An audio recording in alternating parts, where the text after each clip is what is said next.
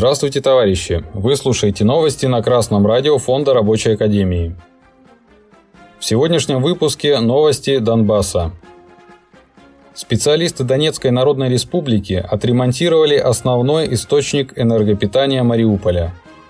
В ДНР продолжает прибывать техника для восстановления важных объектов дорожного хозяйства.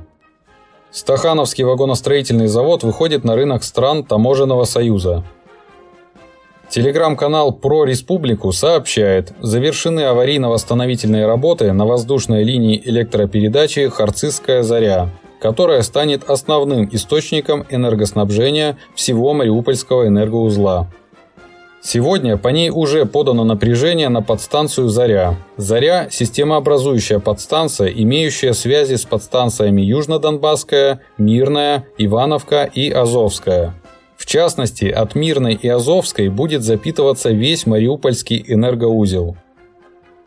По информации того же источника, автоколонны с комплектующими асфальтобетонного завода «Калакшанец» прибыла на Донбасс из Пензенской области.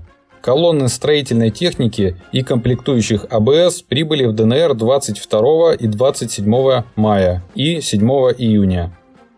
Техника будет задействована в восстановлении мостов, в том числе в зоне недавних боевых действий, а также автомобильных дорог общего пользования.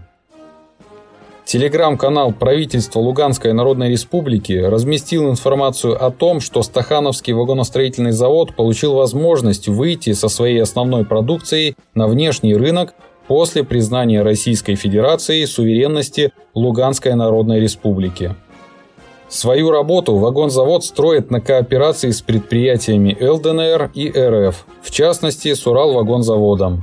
Нами уже начата работа по сертификации продукции, что позволит выйти на рынок стран Таможенного союза. Запуск предприятия и наращивание производства позволит привлечь к работе местных специалистов, а также специалистов с освобожденных территорий рассказал директор филиала номер один Стахановский вагоностроительный завод ООО «Техпромтранс Плюс» Юрий Илюхин. Это очень отрадные новости. Восстановление и развитие производства – это один из коренных интересов рабочего класса. Но не надо забывать, что восстанавливающаяся на Донбассе промышленность принадлежит отнюдь не рабочему классу и не народу Донбасса. Она принадлежит капиталисту и будет работать в его интересах.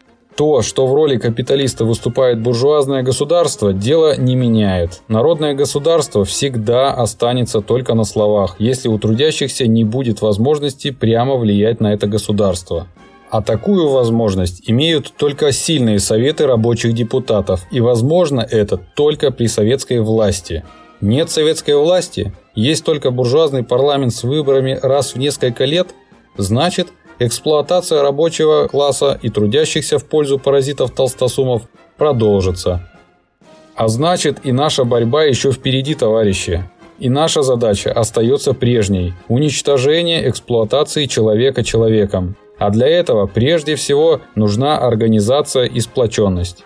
Организуйтесь на рабочих местах. Формой организации могут быть ячейки рабочей партии, рабочие профсоюзы, рабочие секции в желтых профсоюзов или любая удобная вам форма.